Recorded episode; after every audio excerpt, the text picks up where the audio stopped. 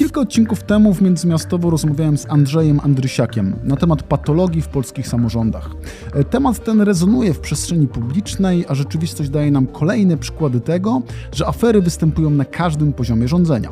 E, kilka tygodni temu media obiegła historia z Zielonej Góry, gdzie Urząd Marszałkowski wprost naciskał na zmianę obsady dziennikarzy w Gazecie Lubuskiej.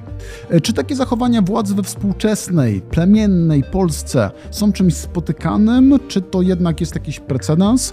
E, gdzie powinna przebiegać granica pomiędzy władzą a mediami? Jak z perspektywy jednak warszawskiego outsidera wyglądają relacje w lubuskim samorządzie? Witajcie w najnowszym Międzymiastową, podcaście miejskim realizowanym przez Klub Jagielloński.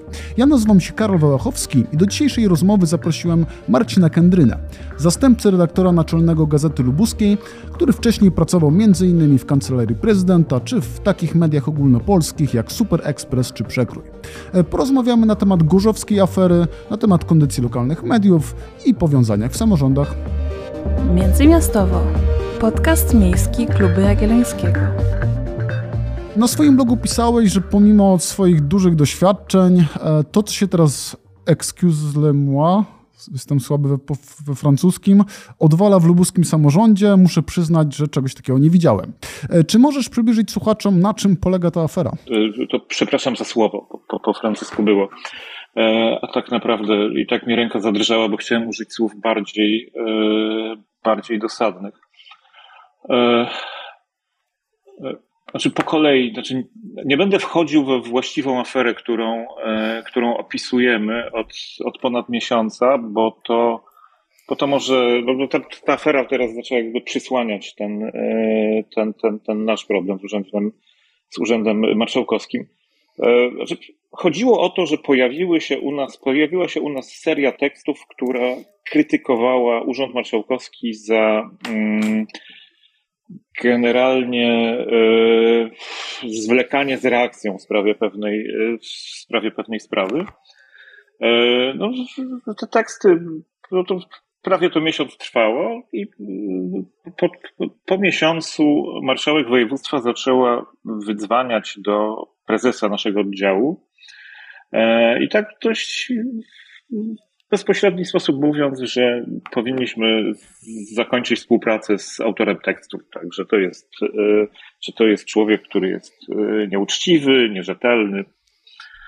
Mhm. E, I o ile to, że politykom zdarza się dzwonić do, do, do, do, do, do tam właścicieli czy do, czy do ludzi zarządzających mediami, no to to jest, no to już znamy to z historii.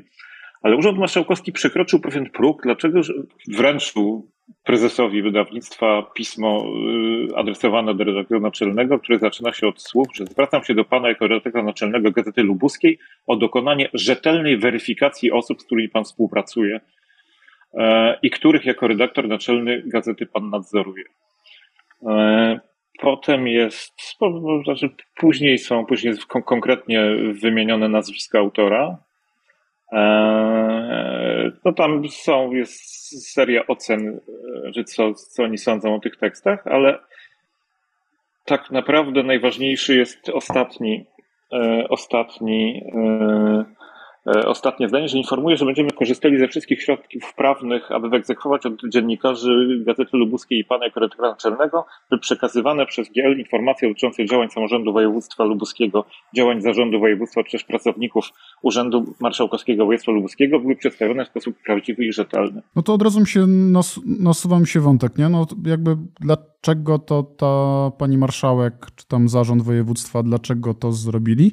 No bo ja, ja jakby rozumiem, że w polityce naciski na dziennikarzy wszelakie jakby one występują i to jest trochę taka gra między dziennikarzami a politykami, która wszędzie występuje, ale jakby kurde po co?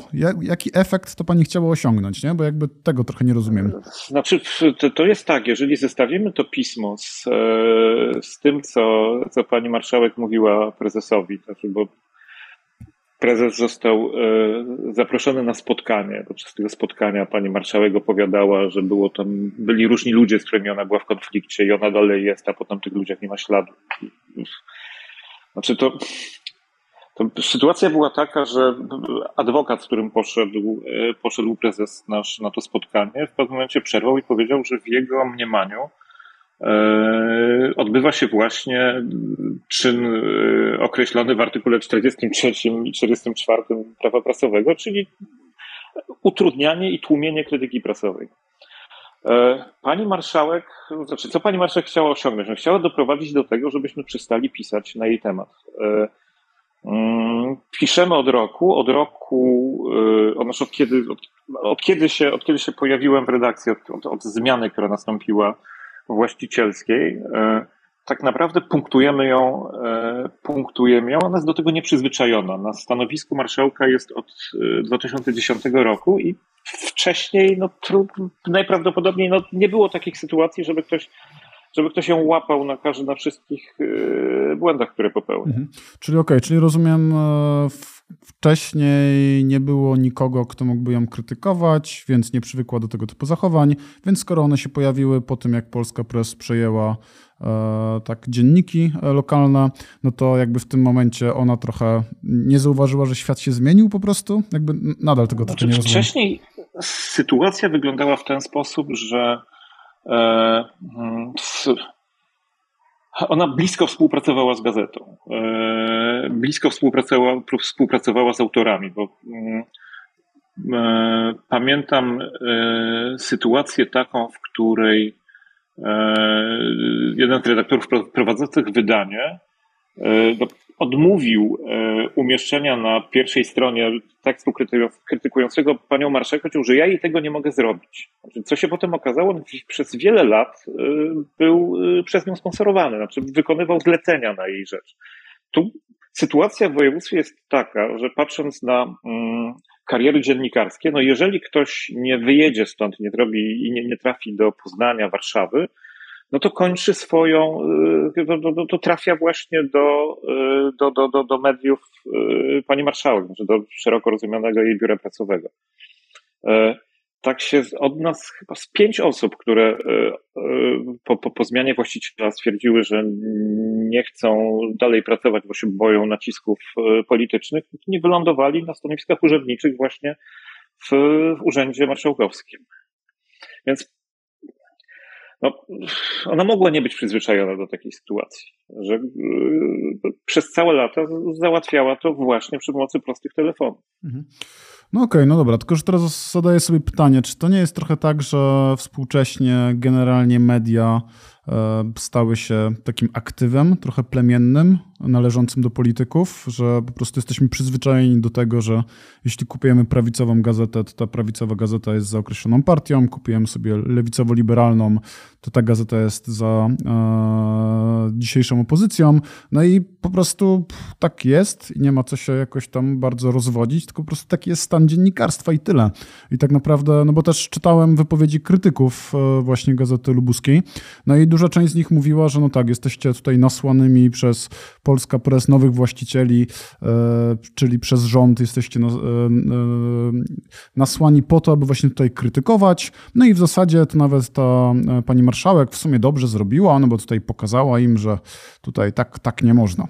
Więc czy to właśnie to nie jest trochę jakby efekt tego plemiennego tak, konfliktu? Na potrzeby dyskusji. Mhm. Nawet gdybyśmy byli to przez cały czas jesteśmy, przez cały czas obowiązuje jakiś rodzaj, obowiązuje obowiązek prawny. Mhm. E, no tak, no nie jest tajemnicą, że jestem urzędnikiem, że jestem, właśnie jestem, że byłem urzędnikiem. Nie było to dla mnie łatwe, w związku z jednak moją, moją tendencją do anarchii zmuszono mnie do tego, żeby żeby odbyć coś, co się nazywa e, aplikacja urzędnicza, więc tłoczono mi do głowy ileś przepisów, które, e, które e, obowiązują urzędy. Znaczy, no, podstawowa rzecz, która jest w, w Konstytucji zapisana, czyli kwestia praworządności. Otóż urzędy publiczne, a takim urzędem jest również samorządowy Urząd Marszałkowski, pracują na podstawie i w granicach prawa. Czyli na podstawie to znaczy, że mogą wykonywać tylko te działania, które, które mają umocowanie prawne. Nie ma nigdzie w e, przepisach, e, na podstawie których pracuje Urząd Marszałkowski, informacji takiej, że ma się on zajmować kontrolą mediów. Nieważne, czy to są media czy, czy, czy, nieważne, czy są media, które im pasują, czy nie pasują, czy są po linii, czy nie są po linii, po prostu nie mogą tego robić. Znaczy nie mogą, nie ma napisane, że mogą to robić. To jest jedna rzecz. A druga rzecz, no, urząd musi pracować w, w granicach prawa. W 1984 roku, czyli w, w stanie wojennym, stworzono prawo prasowe.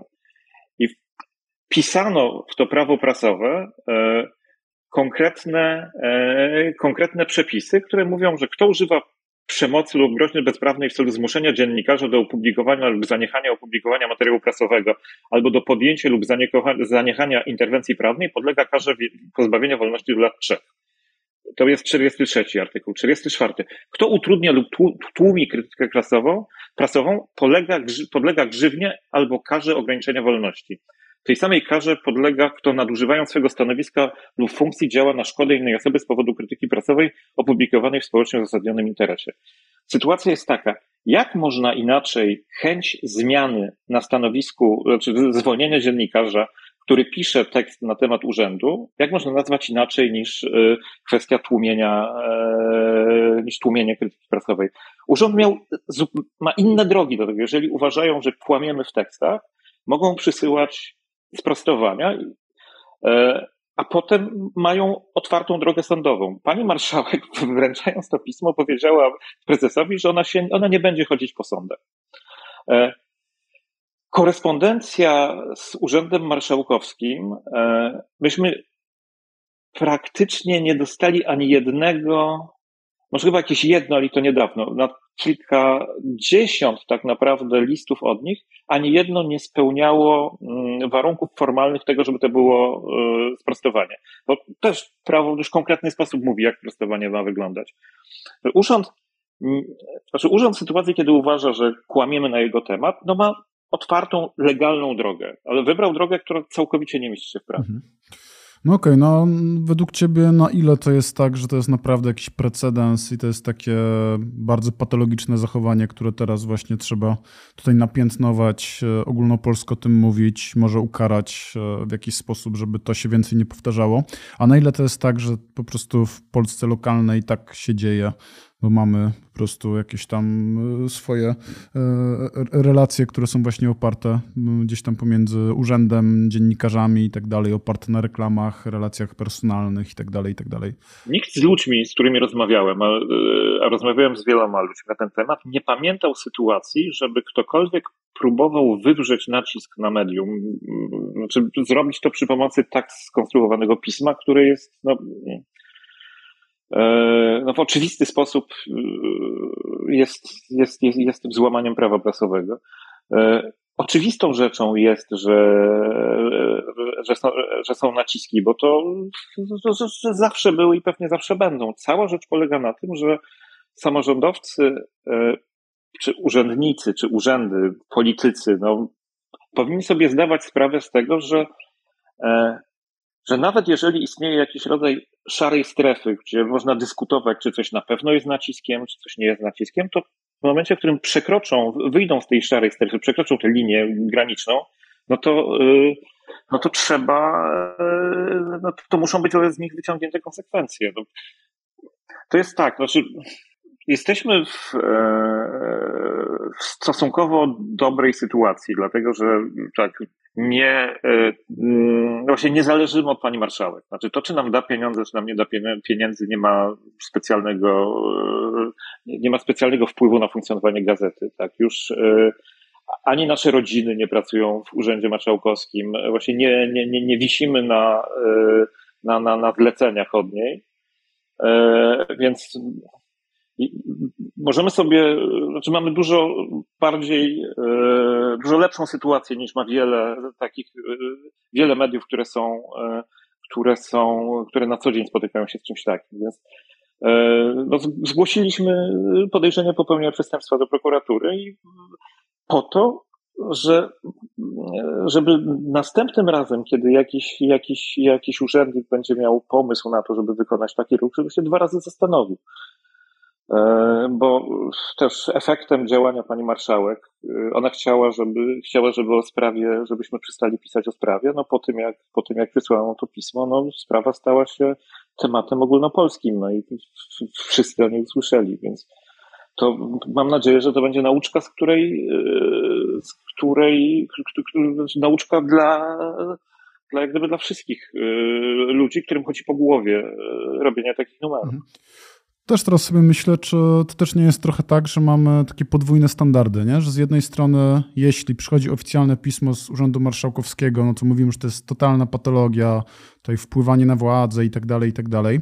E, a jak na przykład mamy model, który występuje w zdecydowanej większości samorządów, czyli ale więc jeśli samorząd sobie kupuje daną gazetę e, z dawaniem właśnie reklam e, tej gazecie, albo właśnie, nie wiem, wciąganie dziennikarzy do pracy w urzędzie i tak dalej, no to jakby my mówimy, ej, to jest szara strefa, w sumie tutaj nic się nie dzieje i tak dalej, i tak dalej.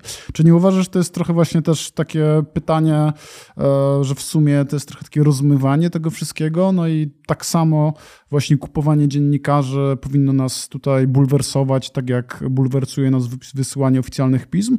No bo tak naprawdę ten mechanizm jakby niczym się nie różni. W zasadzie efekt mamy ten sam.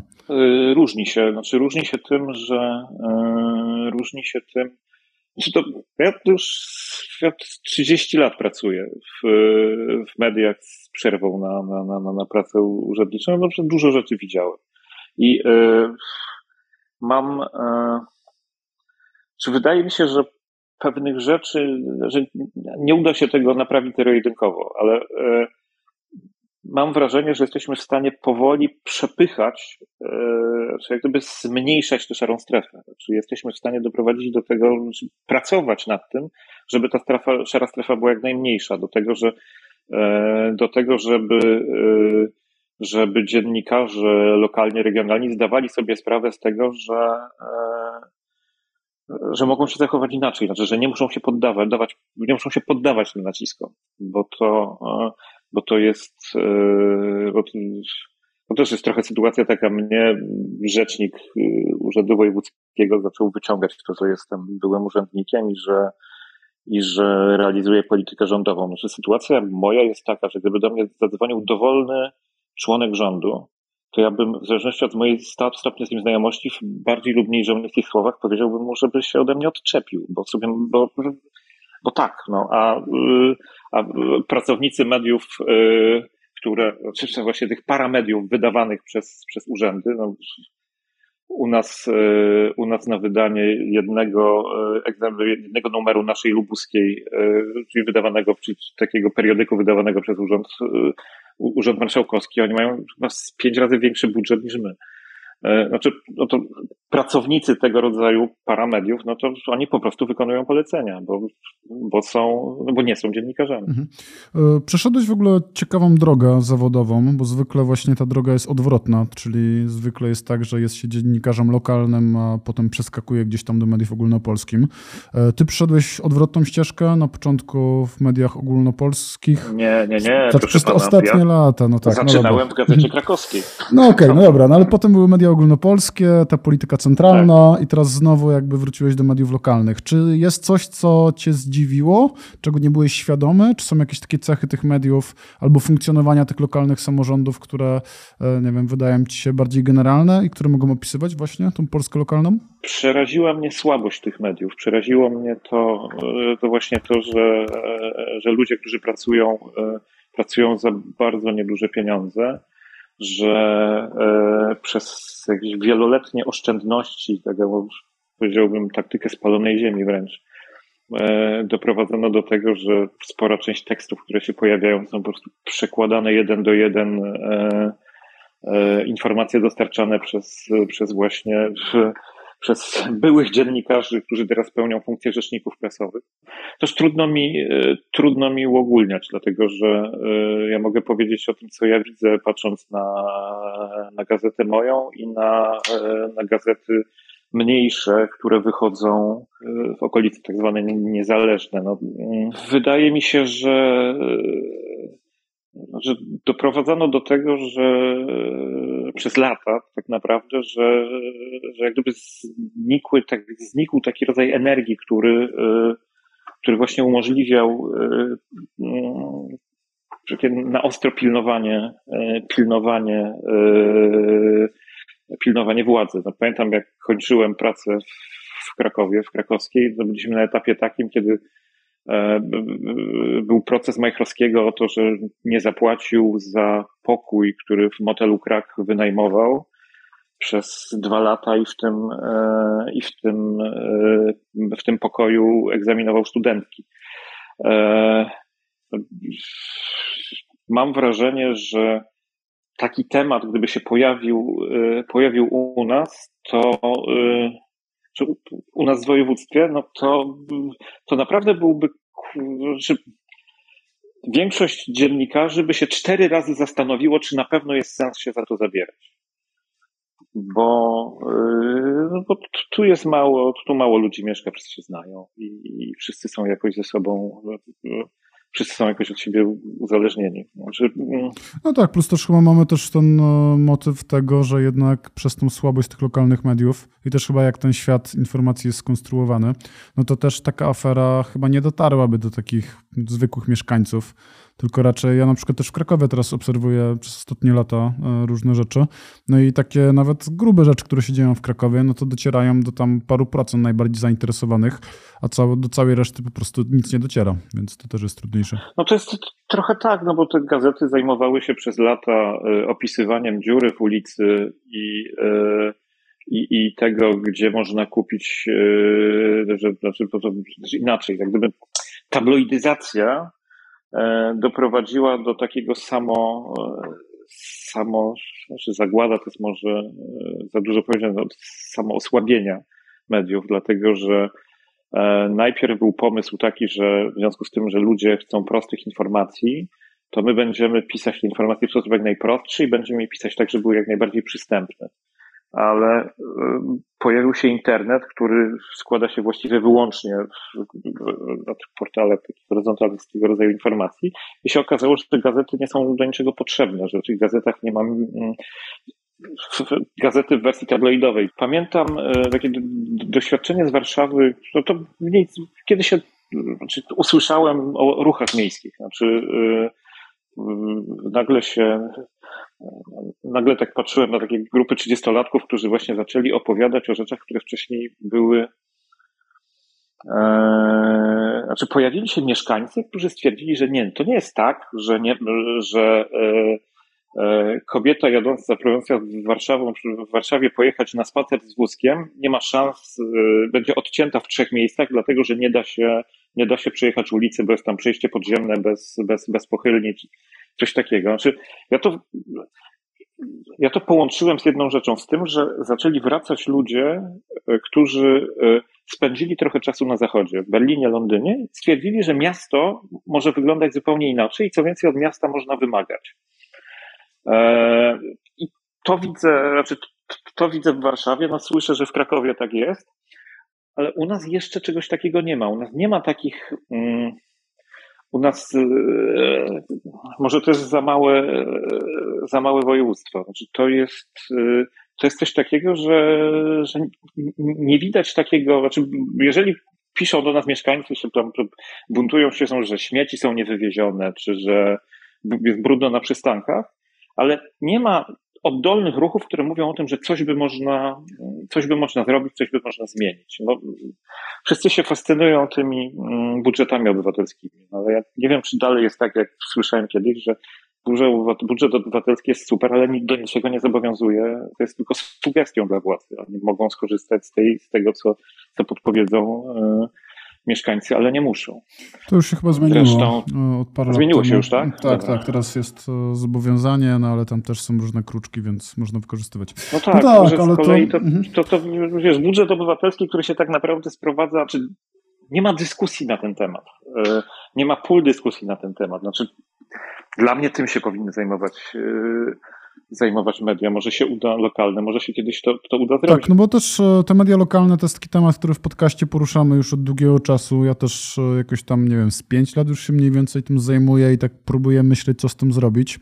No i było kilka pomysłów, jak uzdrowić te lokalne media. Na przykład Tomasz Borejza w którymś podcaście sugerował, że jedynie co można byłoby zrobić, to e, uzależnić media lokalne od mieszkańców. To znaczy, jeśli ci mieszkańcy będą finansować te media, to one naprawdę będą mogły być obiektywne i będą mogły grillować polityków, władze i tak dalej, bez właśnie strachu, że nie, będą, nie dostaną reklam i tak dalej. No tylko też, że też zastanawiam się, czy też w modelu, w którym już nikt nawet tych, tych gazet nie chce kupować, no to ile znamy mediów w Polsce, które są finansowane przez e, samych, e, przez osoby, które, nie wiem, zrzucają się na jakichś zrzutkach na te media. No ja nie znam takich przykładów, więc to wydaje mi się trochę takie utopijne myślenie. E, czy na przykład ja też myślałem kiedyś nad tym, aby totalnie zakazać jakichkolwiek reklam e, samorządom e, po to, aby, no bo w sumie są te gazety, które są e, posiadane właśnie przez miasta i one są trochę taką e, tablicą informacyjną. No i w zasadzie dlaczego, skoro jest ta tablica informacyjna, czemu samorząd może mieć możliwość kupowania, czy właśnie spółki samorządowe e, kupowania lokalnych mediów? To też w jakiś sposób mogłoby e, zmniejszyć jakby presję na to, żeby być bardzo uzależnionym. Czy ty właśnie po tych twoich doświadczeniach masz jakieś pomysły, jak można byłoby trochę uzdrowić te relacje? E, są media, znaczy są media, tylko że to są media ogólnopolskie, fundowane e, przez, e, przez, przez, przez odbiorców. No to masz Rosiaka, ten raport o stanie, o stanie świata. Przecież tam po prostu zarabia, stać go na, rozwój, na rozwój. Masz Radio 357, czy, czy, czy, czy, czy Radio Nowy Świat. Tylko, że to jest, to jest na poziomie ogólnopolskim, więc, więc jak gdyby, jeżeli znajdziesz 5 tysięcy ludzi z, z tych 30 paru milionów, którzy mogą, no to jest większa szansa niż w sytuacji, kiedy masz e, województwo milionowe jak nasze i, e, e, i, i, i no, trudno sobie wyobrazić, żeby, żeby to mogło zadziałać. Wiesz, znaczy trzy reklamy czy reklamy, znaczy tak, no to czy reklamy e, powinny być zakazane. Znaczy ja mam, ja bym poszedł w sposób bardziej radykalny, dlatego że ja bym zakazał wydawania, czy robienia tych paramediów przez, e, przez urzędy, dlatego że to po pierwsze, mm, e, to, znaczy, bo to udaje, to udaje gazetę, czy, czy udaje telewizję, którą nie jest tak naprawdę. A, a z drugiej strony jest, na rynku, z którego to rynku y, wypycha tych, którzy są na, na normalnych zasadach.